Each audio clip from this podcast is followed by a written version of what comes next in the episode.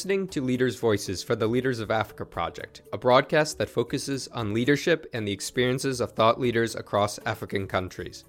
My name is Peter Pinar. I'm a political science researcher here at Michigan State University in the United States. I'm also the host of this Leaders of Africa Project broadcast. In this episode, we speak with Gambian journalist Ms. Fatou Camara, who is the founder and CEO of the Fatou Network an online radio station focusing on the politics and ongoings in the Gambia. I'll ask Ms. Camara about her interest in journalism and experiences working in the Gambia and in the United States.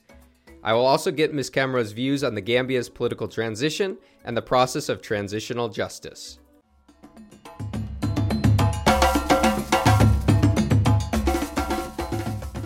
How can good journalism make a difference before, during, and after a major political transition?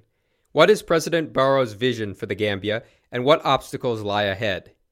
How has the political transition changed political competition and allegiances in the Gambia? Today, we pose these questions and many others to our guest today, Ms. Fatu Camara. Ms. Fatoumata Camara is a Gambian born broadcaster and journalist who currently lives in exile in Georgia. Fatu attended school in Birmingham, UK in 1996, where she studied media and communications. Upon returning to the Gambia, Fatu worked at the national TV station as a news anchor until 2000 and again in 2002 through 2005. After working at the U.S. Embassy in Banjul as a protocol assistant and military liaison, she founded the Gambia's first ever TV talk show, The Fatu Show, which became the most watched program in the country. In 2011 and again in 2013, Fatu served as President Yahya Jammeh's press secretary. In this capacity, she was arrested in 2013, ultimately being detained for 25 days and held in incommunicado for, quote, tarnishing the image of the president, end quote, which carried a 15 year prison term. Ms. Camara is joining us via Skype from Georgia in the United States. Welcome, Ms. Camara, to the Leaders of Africa Project. Well, thank you very much. It's an honor to be here.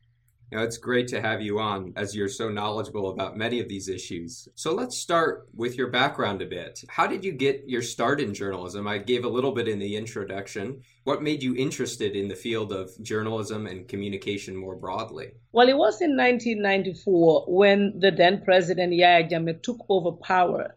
And that was when I finished high school in Gambia. And I was uh, listening to the radio all the time because those days everyone would listen to the radio and uh, you know hear the updates coming from the military junta. So that attention that got everyone going to the radio, I said to my mom, you know, I think I want to do, you know, I want to be a journalist. So that was how my mom sent me to a local radio station uh, called Radio 1 FM. And that mm-hmm. was where I started my journalism career. And how did you come to do your studies in the UK? Well, uh, because at that time we did not have a university in the Gambia, it was mm-hmm. only Gambia College.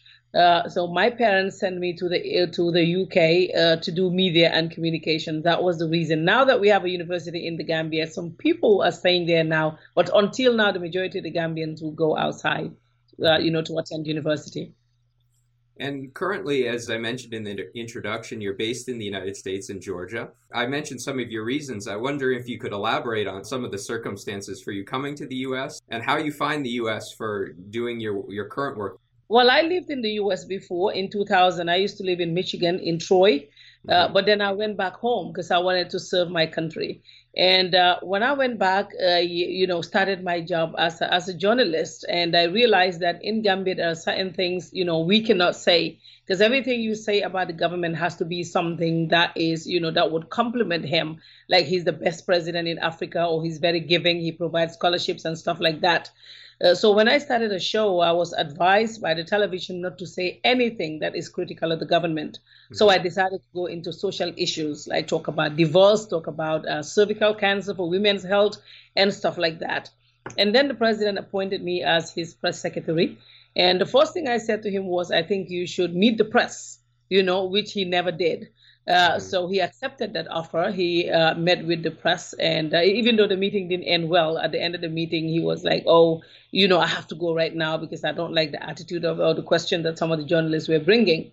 Uh, so since that time, he looked at me as somebody who is critical, because mm-hmm. I thought that the press should be vibrant. I thought that the press should be uh, very independent, and there should be no censorship. Uh, so while I was working with him, I advised him to do to have a Twitter page, Facebook, and all of that, and he, you know, he said no.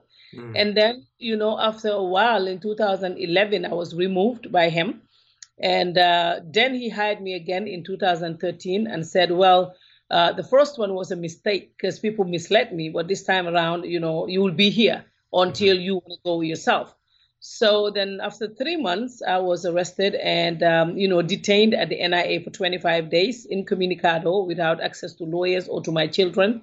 Mm-hmm. And uh, then after that, um, a, a, few weeks after that, I was picked up at 10 o'clock at night and uh, detained, and I was taken to court. And uh, the, the the Office of the National Intelligence told me that I did nothing wrong because they investigated. They took my uh, email password and um, my Facebook password. They checked my email and they said, "Oh, you didn't do anything wrong, but the president is insisting that we charge you because your case brought in a lot of uh, attention. The BBC, mm-hmm. the Guardian, and all this international, Amnesty International is on it. So we don't want to let you go like that because then that way somebody could tell you to sue the government." So there is a charge, but it didn't come from us. It came from the attorney generals who just go to court and accept. So, you know, I was taken to court and I was charged with tarnishing the image of the president. And I said, no, not guilty. And uh, after a while, you know, I jumped to bail and I traveled to the US. And so now that you are in the US and playing this very important role in the diaspora right now, what have you learned about how the African diaspora functions, for example, in the United States? And what role does the diaspora play specifically in this Gambian transition? I think the uh, the big uh, chunk of the work uh, in removing Jammeh came from the diaspora, and that is because we have freedom of expression here. Uh, you can set up an online t- online radio, you know, without going through what you would go through in Africa. Like you have to register it, go through the information ministry, and all of that. We don't have to deal with any of that, and uh, we can speak our mind anyhow we want, anytime we want. And when Jammeh uh, visited the U.S. before, we protest and we will be given permits to do that. So all of that help us in looking at things differently and like, okay, we don't have this in our country, but this is how it should be. So we decided to stand up uh, the diaspora and hold Jammeh accountable. So the stuff that he was trying to hide from the Gambian people, the diaspora brought that to the people. Like when um, I set up the Fatu network, my website was blocked in the Gambia so that people mm-hmm. would not access it because Jammeh does not want the people to see anything critical of him. And then we started uh, developing an app. So the Fatu Network has an app. And we will mm-hmm. tell the people now that the website is blocked, go through the app. You know, you will be able to listen and you will be able to see what we have on there. And we use Facebook a lot. We put all the information out on Facebook.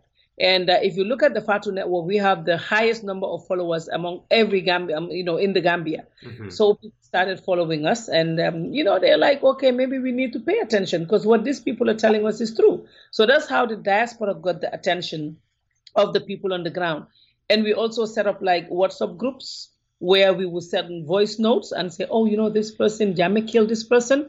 And when they denied, we would interview the family members or friends underneath without them saying who they are and we would send those voicemails. And people would listen to them and say, oh, you know, we really have to pay attention. What these people are telling us is true. Because Jammeh was calling us serial liars. He said we are the serial liars. But at some point, people know we're not serial liars. In, mm-hmm. in fact, we want the best for Gambia. Now, thinking about that, some of those processes you talked about in the social media, uh, particularly creating an app to deal with the challenges you were having in dealing with the site blocking take place we see a lot of this issue around internet censorship taking place in a number of African countries, uh, most recently in a very high profile way in parts of Cameroon, which just had internet restored after a number of weeks without access to internet. We've also seen certain blocking taking place around elections in Gabon and in Uganda. So I'm wondering, are there any lessons from the experience of, of, the Gambia that can be applied to some of these other cases? And are you involved in some of those efforts? Well, yes, right now I'm working with a few countries in Africa after we successfully, um, you know, a dictator out of power. Uh, some other African countries are working with us, and we're trying to, um, you know, lead them to the same way that we took when we were ready to take uh, Jammeh out of power. So what uh, we did was we knew that Jammeh, you know, he blocked the internet a few times, mm-hmm. and on election day he did that. Uh, we found ways of, uh, I think there is a, a fire, fire wire or something that we used. There's a whole lot of different ones that we uh, we used just in case the internet was blocked. And mm-hmm. what we also did was to give satellite phones to a few people. So when even uh, the internet was blocked on election day, we still have people send us photos. You know, it mm-hmm. was really difficult, but this is all. This can all be done when you uh, work in advance because with dictators they're unpredictable you know they can do anything so we were making sure that we work with IT experts, people who have a lot of experience in IT, information technology, and they were also helping us so that when he blocked on one thing, we can always find another way. Now, are other opposition parties or civil society very receptive to these ideas? Say in the DRC or Cameroon, have you ever worked with them indirectly, or how's that taking place? How's that transfer of techniques taking place? Well, we're working with Cameroon and DRC, uh, and um, they actually uh, uh, are learning from us, and they're open to it. That's the the, the people in the diaspora. Mm. Those are the ones that we're working with, uh, who are also engaged in the same struggle that uh, you know we were engaged in.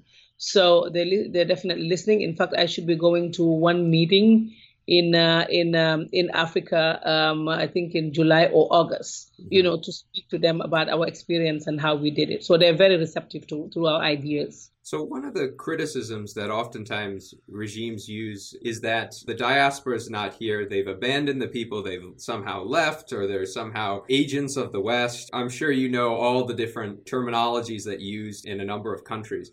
How do you respond to that? And how do you recast that terminology that is often being portrayed in terms of the diaspora? Well, they did say that. They did say that we're, um, we're living uh, large, you know, in very good mm-hmm. conditions, and we're trying to bring problems to the people, and that we're being used by the West and all of that. We've had that. Jammeh, in fact, said that publicly.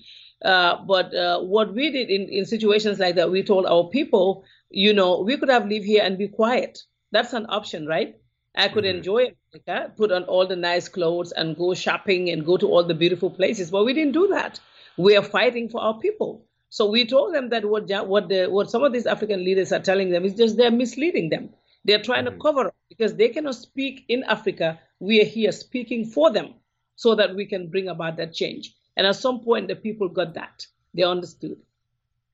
Wonderful. Now, let's move to the political transition in the Gambia. President Barrow has announced his desire to set up a Truth and Reconciliation Commission. So, from your understanding right now, what form do you think that Truth and Reconciliation Commission will take place, and what is the process that it will take to set up a commission? Well, I returned from a study tour in Sierra Leone because I will be part of the Truth and Reconciliation Committee. I am designated to be the um, the communication strategist uh, we actually went to Sierra Leone to see where they failed and uh, where they were successful. And that way we would use those ideas and set up our own model. Because the situation in Gambia wasn't a war, it was a brutal uh, dictatorship. So mm-hmm. what we're trying to do is, um, you know, uh, learn from them and also set our own. We put out recommendations after we came back from the study tour, and we have one more to do, which will be to South Africa, hopefully in uh, July. And after that, we would, you know, put out the model that we think will work for Gambia. And we know right now that there's a, lot of Gambians want prosecution because that's what they're saying. But this was a dictatorship. And a lot of things happened that people did that they would not have done in a normal circumstance. But, you know, as the saying goes, uh, with a dictatorship is this way or else. You know, there's always a price to pay. So some of those people who were engaged in uh, certain things did that to save themselves. Because if you don't do it, you are going to get killed yourself. So we're trying to explain to our people that we cannot prosecute everyone. Of course, there'll be prosecutions because there are people who killed. But at the same time, we're trying. We're you know Gambia is very divided right now. So we're trying to bring our people together. I think that would be the main obje- uh, you know objective of the TRC in Gambia. Now, you mentioned the study tour that you uh, most recently did. What were some of the lessons that you learned from those different country contexts, from learning a little bit about Sierra Leone and Liberia? What, what were some of the lessons you learned? That peace is the best thing in the world you know, when I met women who were sexually abused by the rebels and also the amputees, you know, the war wounded, I mean, looking at those people, I mean, you just cannot imagine how um, the Sierra Leoneans can do that to their own people, I mean, the rebels. So um, after I got out from there, I said to my people, we are very lucky we didn't have to get to a situation like this. Mm-hmm. So I think I will be uh, very, very, I'm honored to be part of the people who will bring our people together and um, you know try to talk to them. Because the Sierra Leoneans will tell you that the reason that why they had that war was because people were angry for a long time. And also um, because the lack of education also played a part in it. The corruption and all of that. So i'll be um, a part of those people who will talk to our people to avoid anything like that in the future now, in terms of the truth and reconciliation, we have this peace process that's taking place to really debrief what happened for many years in, in the Gambia. But then we also have the governing side in terms of the way forward for the country. It seems, uh, from an outside observer, that the Gambian political landscape is changing. It's changed, but it's also changing quickly right now, though maybe not in, in the larger, you know, media sphere being talked about. For example, you know, the APRC, the former ruling party, it held a majority, a vast majority of seats in parliament now only holds a few. And right now, the coalition that's in power seems to be fragmenting in some ways. And I'm so I'm curious, what is going on between the parties right now, and and what is causing this fractioning within the ruling coalition itself? I think there's always a problem when uh, um, uh, when a government is formed by a coalition. Because uh, remember, all these people wanted to be president. They all have ambitions. So when they came together and it was time for the National Assembly elections, we told that, and that was what we wanted in the diaspora. We told them that it would be best if they all go together as a coalition, you know, in the National Assembly, and then the APRC would be the opposition, and of course the GDC uh, of Mama Kandeh and other parties. But uh, they refused to do that because they also, all of them are trying to consolidate power you know, to get power so that immediately Barrow leaves office, they would also be president. So that is one of the reasons they all wanted the majority in the National Assembly. So they decided to split.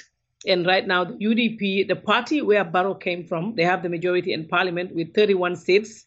Uh, and um, I guess uh, they all want to consolidate power. That's why they decided not to be together. But we thought that that is not in the best interest of the Gambia because the best interest of the Gambia is to follow the coalition agenda. It is an agreement that should only last for uh, for three years. So we thought they would come together, do all the constitutional reforms because Jammeh butchered that constitution to the core. So uh, that was what we expected. But no, I think they wanted to consolidate power for their individual parties and go into partisan politics, which is very unfortunate. Now, in thinking about the APRC right now, there are some members in the current parliament, but I'm curious what happened to the APRC MPs and, and also the sympathizers? Have they warmed up to the agenda of the coalition? Are they holding out for a Jammeh return?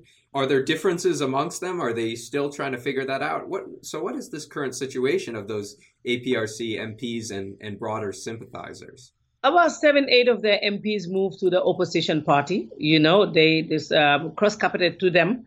Uh, they're now supporting the opposition, and uh, some of their members are with the conviction that Jammeh is going to come back, even though many Gambians are telling them that is not going to happen. If you see this man here, it will be only for prosecution but they believe that uh, he will be in the Gambia someday. Uh, some other APRC members are also joining the, uh, you know, the, the UDP. You know how it is like in in Africa. Most of the people believe that uh, incumbent has always, you know, is always the party with all the powers because mm-hmm. people want jobs. They want jobs, so they think that if you don't side with the incumbent and the ruling party, you would not be able to be comfortable in that country.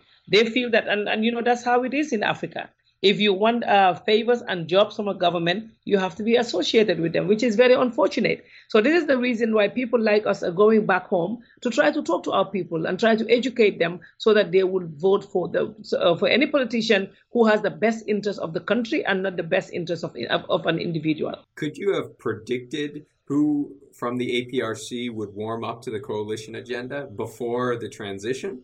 So, in other words, were these APRC members who are more uh, Jammeh critics, or are they just, uh, as you seem to suggest, being very calculating in their decision to join the coalition efforts? Well, they just, I think, I don't think they were in uh, support of Jammeh because of Jammeh. They were in support of Jammeh because he was the president, he was the incumbent.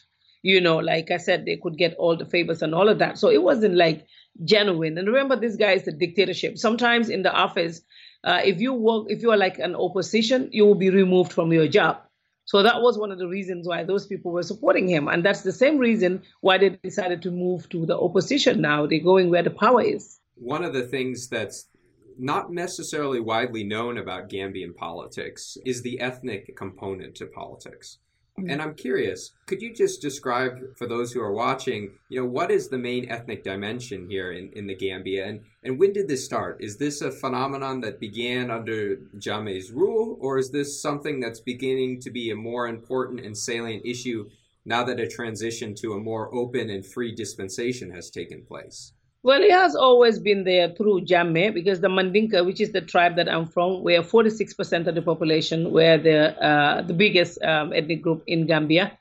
Uh, but when Jammeh, the first president of Gambia was Mandinka. And then Jammeh came in and he's from the minority, like very, very, very small. Because the, the Jammeh tribe, they were the ones who were helping Gambians in terms of like housemaids and babysitters and stuff. So then, you know, all of a sudden a president came from that tribe which is the, the you know the minority, like the they have the lowest percentage in Gambia. So when that happened, Jammeh, um, some people said some uh, uh, some you know he believed so much in black magic that someone told Jammeh that the next president would be Mandinka. And all of a sudden, he came out, you know, uh, lashing out at Mandinka, saying that he's going to kill Mandinkas. I think maybe you must have heard about that. He said he was going to kill Mandinkas and that Mandinkas are bad people and that they're not good people. So when he said that, the Mandinkas are like, okay, now we had all of this, we're going to make sure that this man is out of power. They decided to come with songs. Oh, Jammeh, now that you touch the Mandinkas, you would learn a bitter lesson. So all those songs came out in Mandinka and all of that, and um, you know we talk amongst ourselves, and we are like, now it's time to remove this guy. And then he came out and say, oh, when I talk like that, I'm talking about the bad Mandinkas, not the good ones. Remember, mm. I have some Mandinkas in government, but they are the good ones. So uh, that was when this um, this uh, tribal issue started in Gambia. And now that the Mandinkas are in the government, majority of the ministers are all Mandinkas. Now the other tribes are also saying, now wait a minute, is this a Mandinka government? Mm. What happened to us? Like Jammeh tribe, the minority, they're like, we are not represented in cabinet, we are not in high positions all our people who were hired by Jammeh are all removed. So now it became, you know, it's something that's very sensitive and is brewing up in Gambia. We're trying to, some people are trying to make it sound like it doesn't exist. But it, mm. tribalism is really in Gambia, and we're trying to use the media to talk to people and say, "Is one Gambia, one tribe?" Uh, we have T-shirts, and uh, we have uh, um, logos on Facebook that we're trying to share with everyone uh, to let them know. And we're also trying to tell the government, I'm a Mandinka myself, but hire people from different tribes as well. It mm-hmm. doesn't have to be only us. That would be unfair. Mm-hmm. So you've alluded to my next question a, a bit what can be done? And you're talking about some efforts here, but what can be done on a broader political level to prevent an over ethnicized politics in the Gambia? When we see countries like Kenya, where the politics is very much organized around what tribe it is, and that leads to your political party and whether you're hired and things like this. So, what can make Gambia different? How can they confront this issue that you now describe? Through sensitization. And I think the president should also be out to speak about it when all of this happened, he never said a word. you know, he's always been very quiet. And uh, Gambians are saying, well, he needs to come out and say, I am the president, I'm a Mandinka, but I'm a Gambian.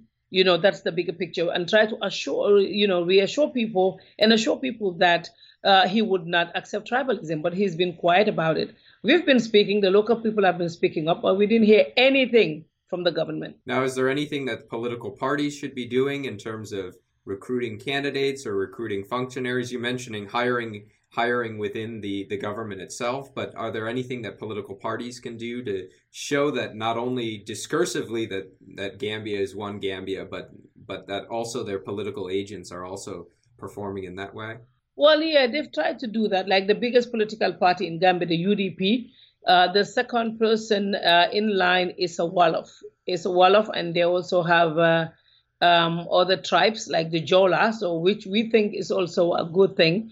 And uh, the other political parties as well, yeah, they, they, they're all doing that. They're all trying to live by that. But people are saying there is no other tribe in the in, in the government, in the cabinet of the president. They're all, majority of them are all Mandinkas, and they're the ones holding key positions. But the opposition, yeah, they do have different tribes. I mean, it's unfortunate that Africa is always confronted with this. I live in the US. I lived here before. I came back here. I don't even know which tribe is well, whoever. Mm-hmm. You know, nobody yeah. talks about tribe. It is so unfortunate, you know. It will be one of the things that I'll be I'll be working on to make sure that we don't have that. For instance, if you look at Senegal, mm-hmm. they don't discuss tribe issues. They don't have that. That's true. Now, when we turn to the Gambian's constitution, what is the state of the Gambian's constitution? Does it need revision? Is it is it still a foundation to build the republic on? The president has also talked about revising the constitution in a number of areas, for example, related to his uh, nominee for the vice presidency, changing the age requirements. What do you think of the current constitution of the Gambia? Is it something that can be built on, or does it need to be reformed? And what do you think of President Barrow's efforts to reform the Constitution in, in a number of areas? Well, every Gambian is calling for um, a reform of the Constitution because Jammeh change a whole lot. What he was doing, if he wants something done, he would just say, oh, change this, amend this section, and it will be done. And, you know, that's so unfair. Uh, that is how he came up with the upper age limit, where if you're over 65, you cannot be vice president. And if you were removed by the president, you cannot be vice president because Jammeh was removing people all the time.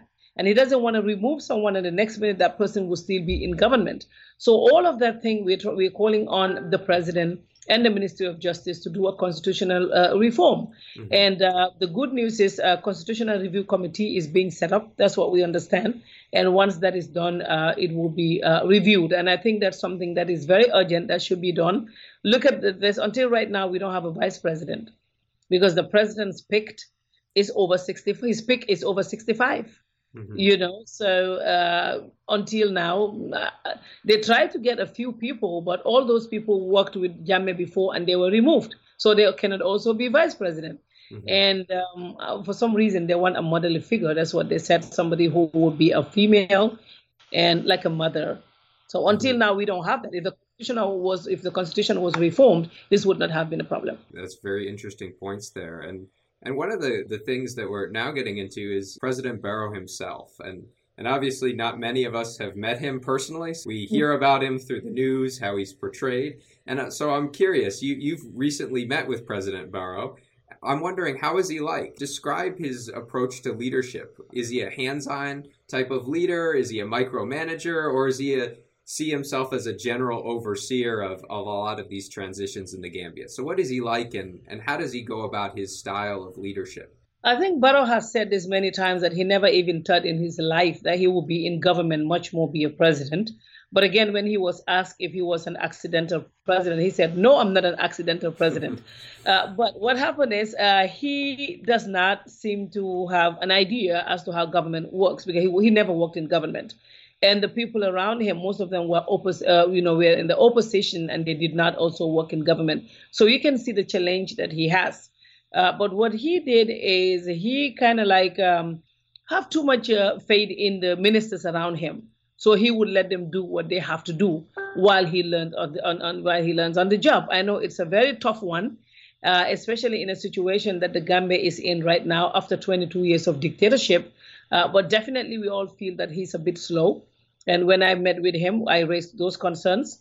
And he said, you know, I took from, um, you know, a brutal dictatorship, and the handing over was not done for was not done, uh, you know, properly. But you all should give me time. I'm learning, and I will get there soon. That's what he's been saying. But majority of the Gambians think that he is slow, and that because he doesn't have a lot of experience, that's also affecting him. Now, a number of opposition parties in African countries come under this criticism that you know the, the regime or the leader may may not be the best leader but at least they'll be slightly less worse than the opposition. Because as you mentioned you know there's an issue of capacity to lead, you know, once they get into these positions, as many of them in the opposition have not had experience directly in government. Mm-hmm. So, do you think that Barrow feels the weight of this piece here in, in his ruling in, in terms of being concerned about these criticisms that opposition leaders cannot perform well in, in a role as president or in the government directly? Well, I think yeah, he knows that, and when people say it, the good thing is he. Um, I heard he's been uh, listening to the diaspora a lot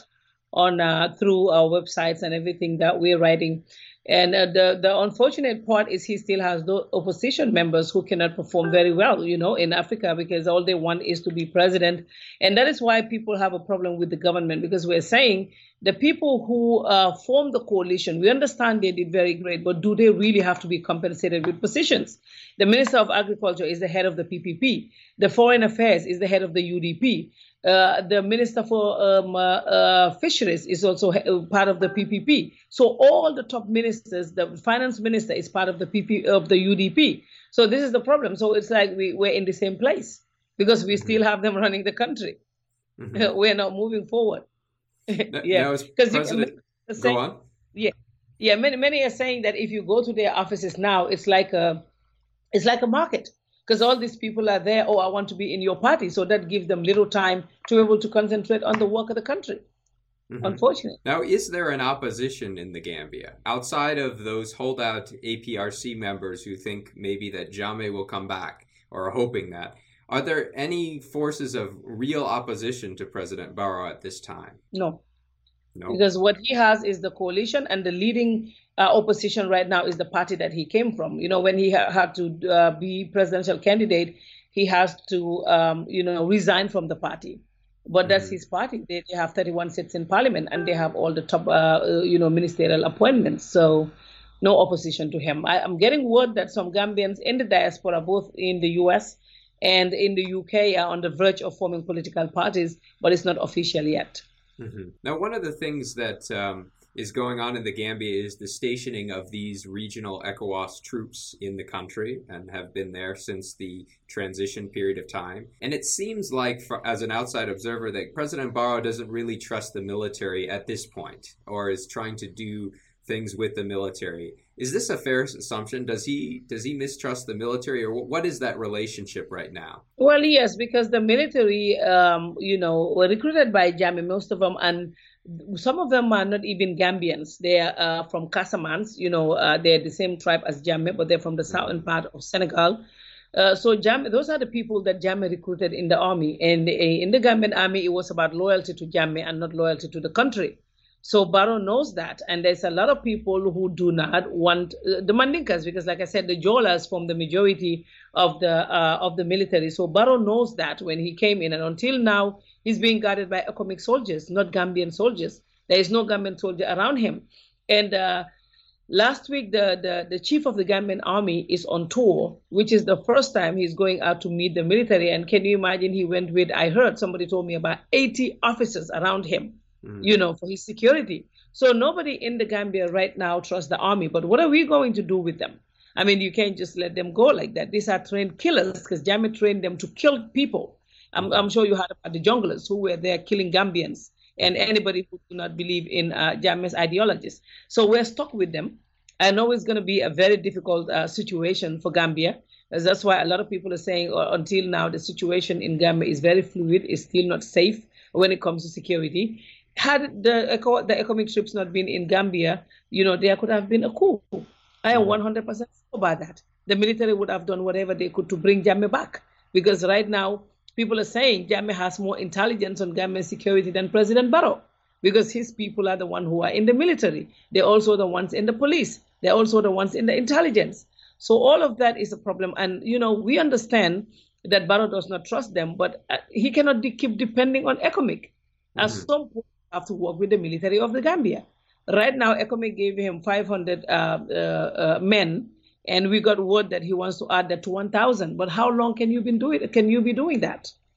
You know, mm-hmm. it's be difficult, but he will have to face his military and work with them. Now, what can be done to bridge this long-term divide that's taking place between the civilian leadership and the mil- on the one hand and the military. Are there any particular steps in addition to dialogue that he should take to signal to the military one way or the other? Well, I think some are saying provide training programs for them, you know, try to get some of them to do other things, like take them to the immigration, to the police, and all of that. But I think the communication part is also very important. If the president can communicate with them, he has still not spoken to them, you know, he has not visited them. I think that could all help. And sometimes you don't know. I mean, the reason why some of them were very loyal to Jammeh like I said, he was the president. He's a dictator. I mean, by talking to them, you could you could change that. You know, they could become loyal to you. You, you know, there's nothing wrong with trying.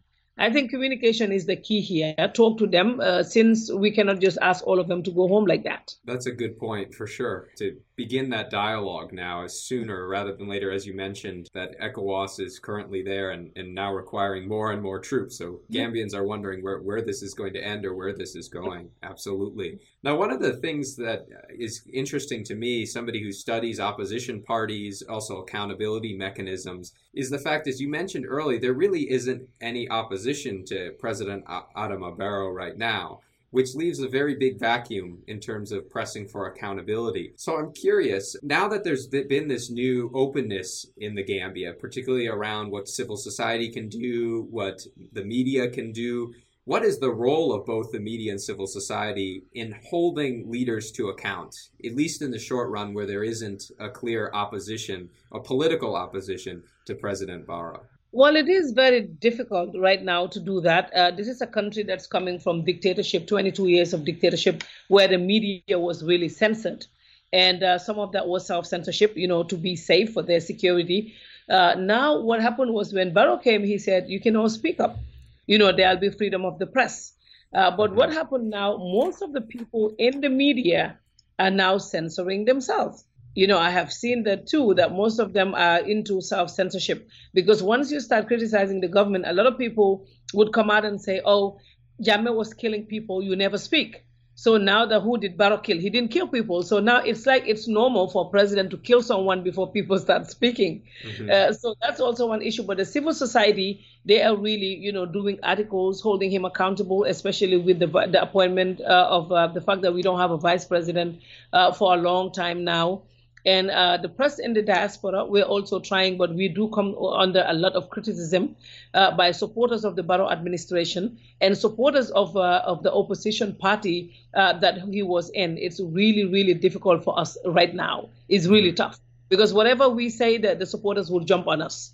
Oh yeah, you never said this like this when Jammeh was there. Why are you saying this? But despite all of that, uh, we're trying to find a way and uh, the fact that African uh, uh, African leaders are also very sensitive.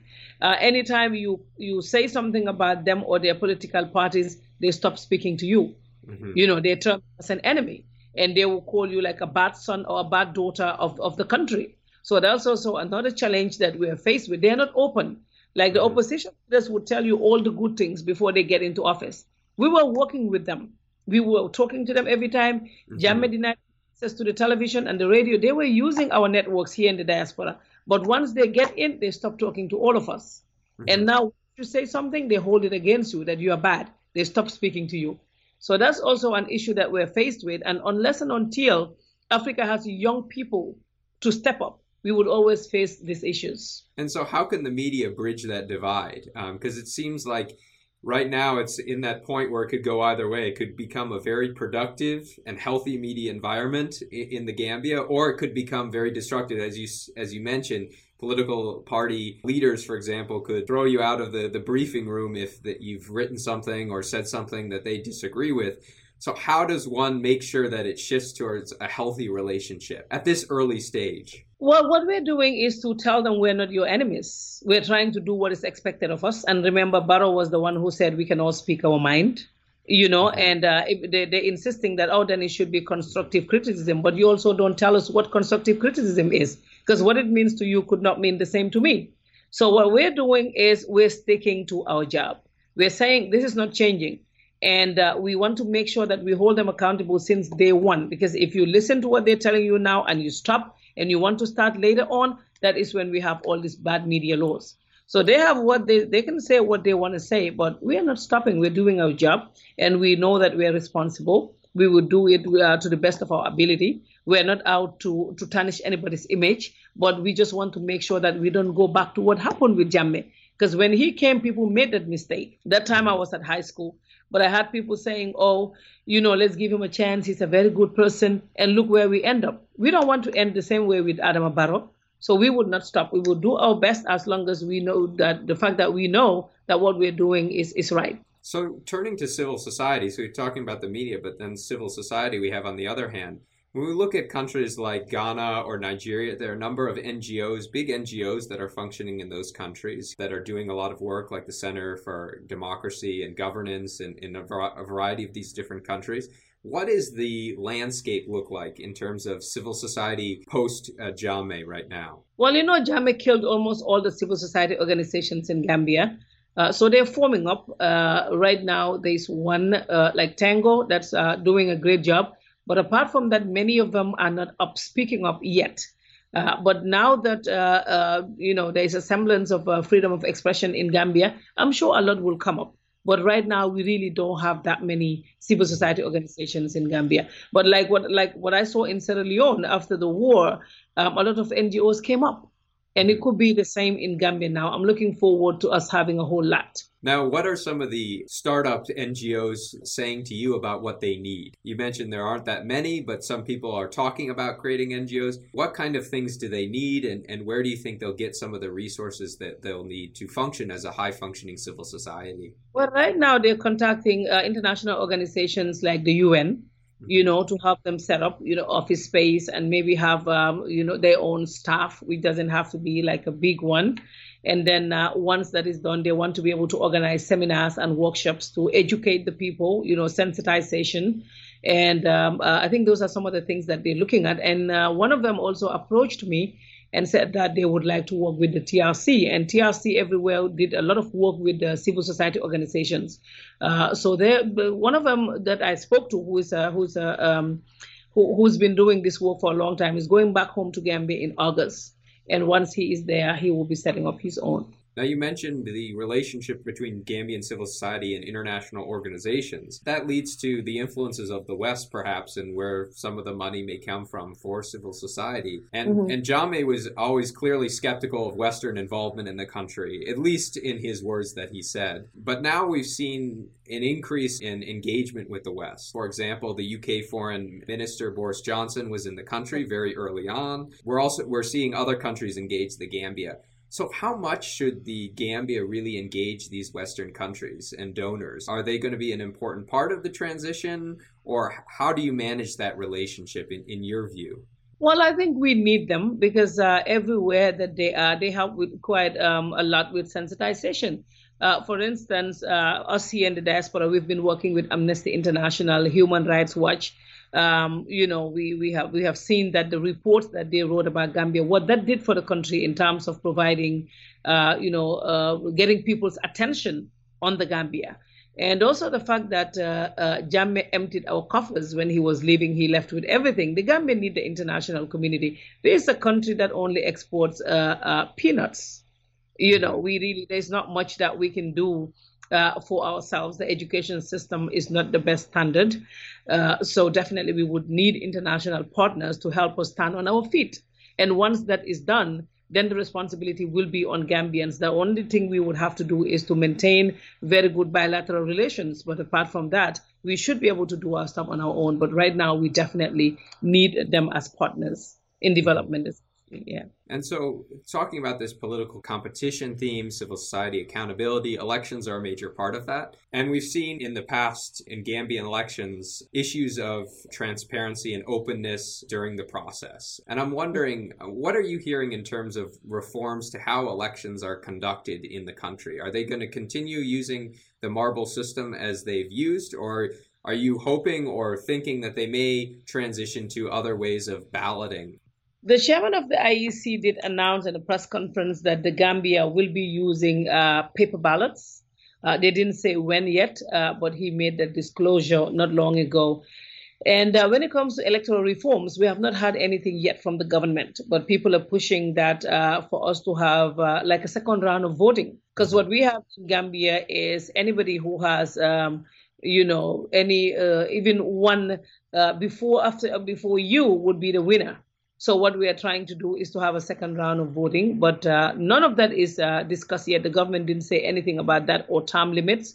I think right now what what they are talking about is to uh, to amend the upper age limit in the constitution. This will give uh, judges uh, the, the, the right to to serve in in Gambian courts, like uh, the the Gambian judges, because you've seen we depend a lot on foreign judges from Nigeria and Sierra Leone.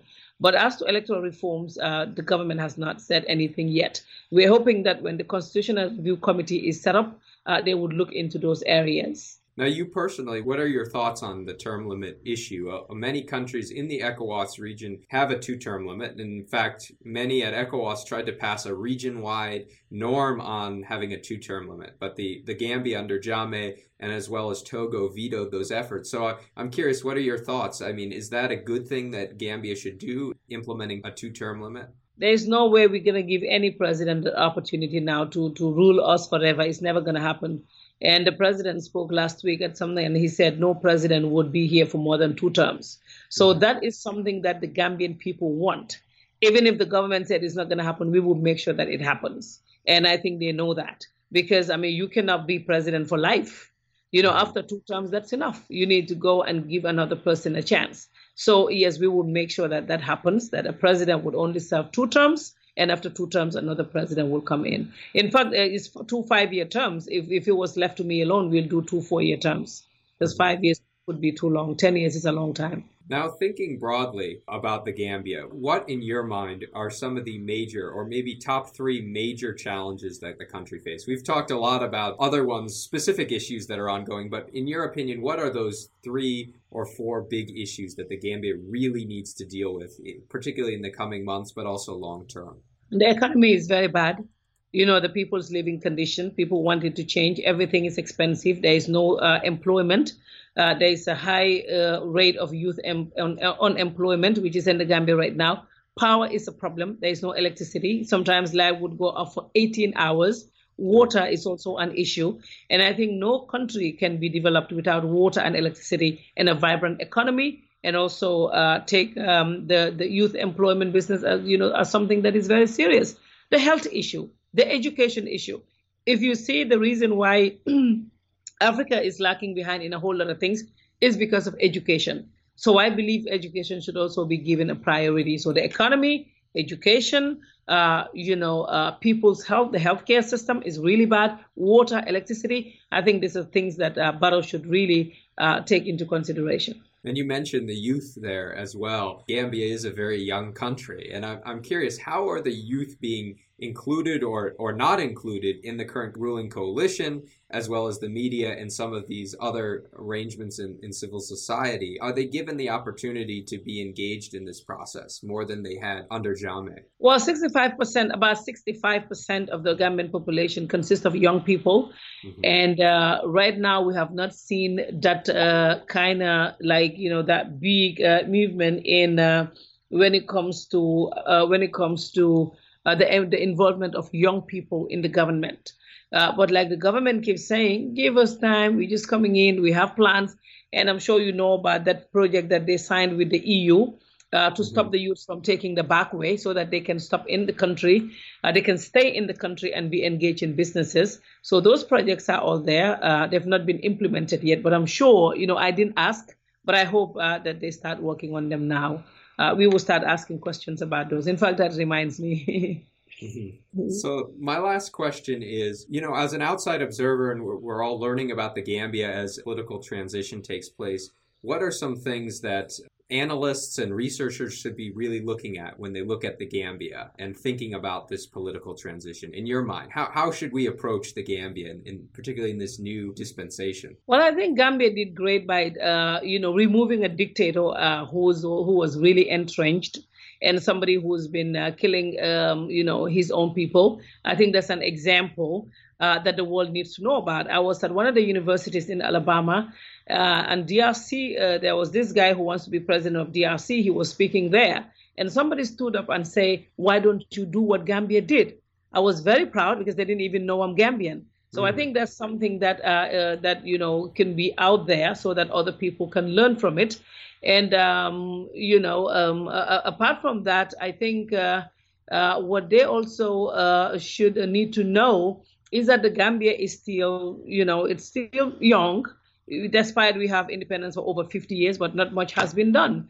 Uh, we've been having issues with our leaders. The, the, the first president that was there was very, very uh, transparent and democratic, but unfortunately, you know, things didn't uh, work right for him in terms of developing the country.